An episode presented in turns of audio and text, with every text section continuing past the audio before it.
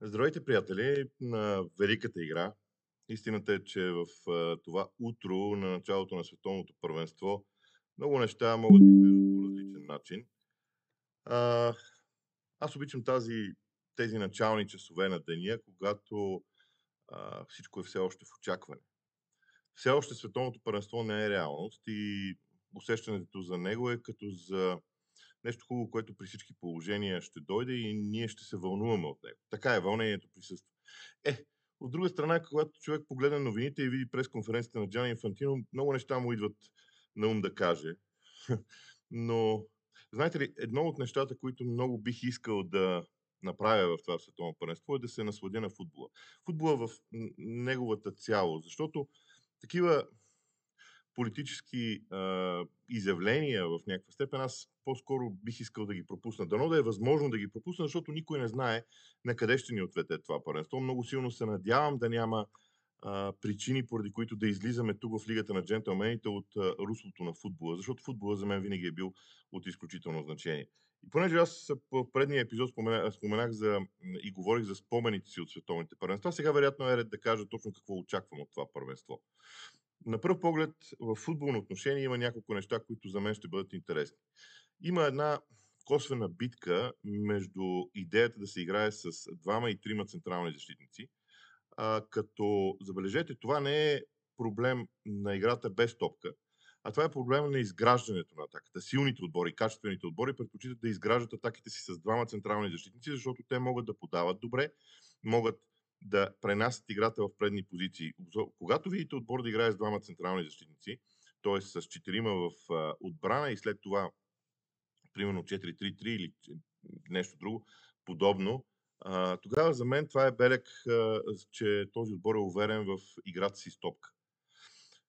Когато и видите отбор, който ще играе с трима централни защитници, такива ще има, между другото, дори от топ отборите. Тук вече нещата се разводняват и тук вече стават малко по-сложни, защото ако играеш с трима, ти можеш да изнасяш топката още по-добре.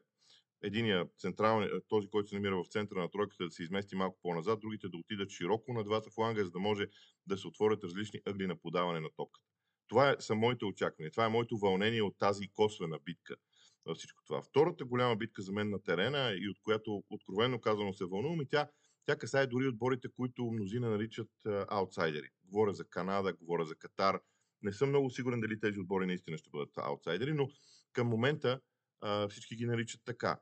Идеята е следната. В коя половина на терена ще се води матча? Защото всички отбори, без изключение, ще искат да ограничат полето, на което се води матча, за да се намали движението, тичането да се намали. Тоест, ако успееш да пресираш противника в неговата половина и да скъсиш терена в неговата половина, това е чудесно, силните отбори ще искат да го направят. От друга страна, ако не можеш това да направиш, по-скоро ще се пребереш в собствената половина, ще изчакаш противника да дойде и след това ще се опиташ да го атакуваш. Тази своеобразна, образно казано, битка е другата интересна тема в моите очи. Още нещо. Как ще бъдат използвани статичните положения? Статичните положения са едно от големите оръжия в футбола в последните години, просто защото игровите модели много лесно биват разгадавани. Знаете, всеки отбор има огромен анализаторски щаб, който буквално анализира всеки един отбор на миналото световно първенство. Забележете, това е преди, всъщност, извинявам се, 2014 година. Леле, колко бързо върви времето. 2014 година щаба с анализатори на германския национален отбор е наброявал, доколкото съм чувал, някъде около 40 души. Не 40 души са били с отбора, но това са хора, които са проучвали противниковите отбори до най-малкия детал и са пращали информация. Тоест има иерархия, вече има иерархия в анализаторските звена.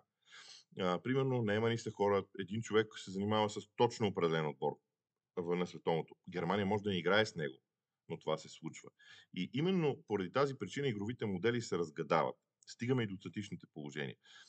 Още през 2008 година познавам треньори, които от 2008 година колекционират статични положения по начина, по който мнозина са колекционирали марки или пък, примерно, тези картички от футболните албуми на времето. Те колекционираха статични положения в едни тетрадки, сега вече всичко е дигитализирано, има ги в файлове и така нататък, могат да се опишат, могат да се класифицират по определен начин. Големия въпрос за мен, извинявам се, е какво става с тъчовете. Между другото, знам колко странно ще ви прозвучи, но се замислете. От всички статични положения на терена, най-много пъти се изпълняват тъчове на матча. Най-много пъти. Чувал съм, че италианците, например, много често започват тренировъчния процес, т.е. игровите си модели с изпълнението на тъч.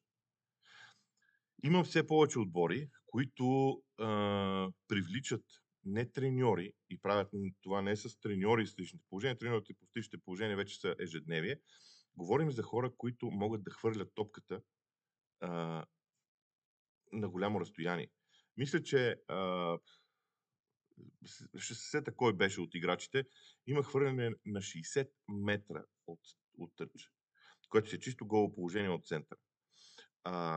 Именно това в някаква степен ме накара да мисля, че тези статични положения ще бъдат от огромно значение и в този шампионат. И аз няма да избягам от другия голям въпрос за звездите.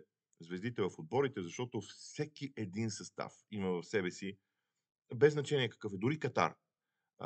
Макар че давам ги за пример, просто защото много хора ги сочат като аутсайдер, аз не съм убеден, че ще бъде така, защото тяхната подготовка е много целенасочена, тя години време правена. Те направиха още 2010 или 2009 една академия, Aspire Academy в Катар, в която много хора работят. Привлякоха много хора от чужбина, които дойдоха в страната с идеята как се прави футбол. И според мен това ще им помогне. Окей, те няма да са най-силният отбор на света, но ще са интересен отбор. Канадците също и така нататък. Отклонявам се, извинявам се за това. Но идеята ми е следната, че всеки един отбор има своята голяма звезда.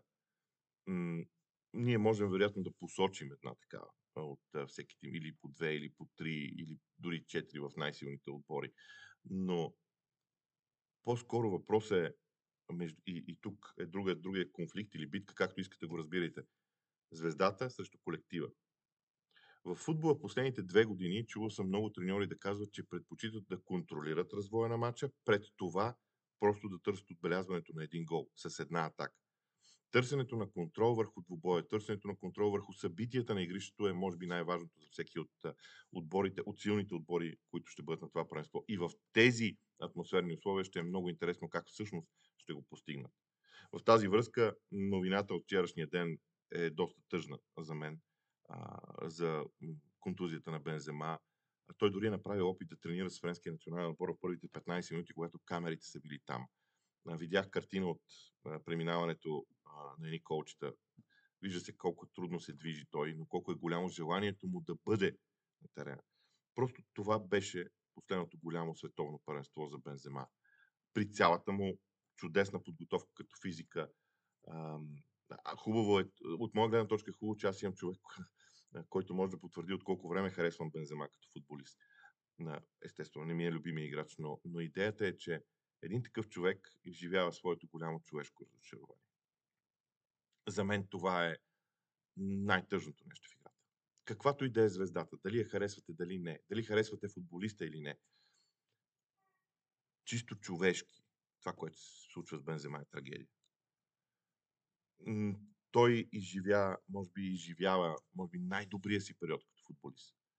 И няма да играе на първенството. Има и други такива. Просто в момента се сещам за Бензема, защото около него е новината. И финално още нещо.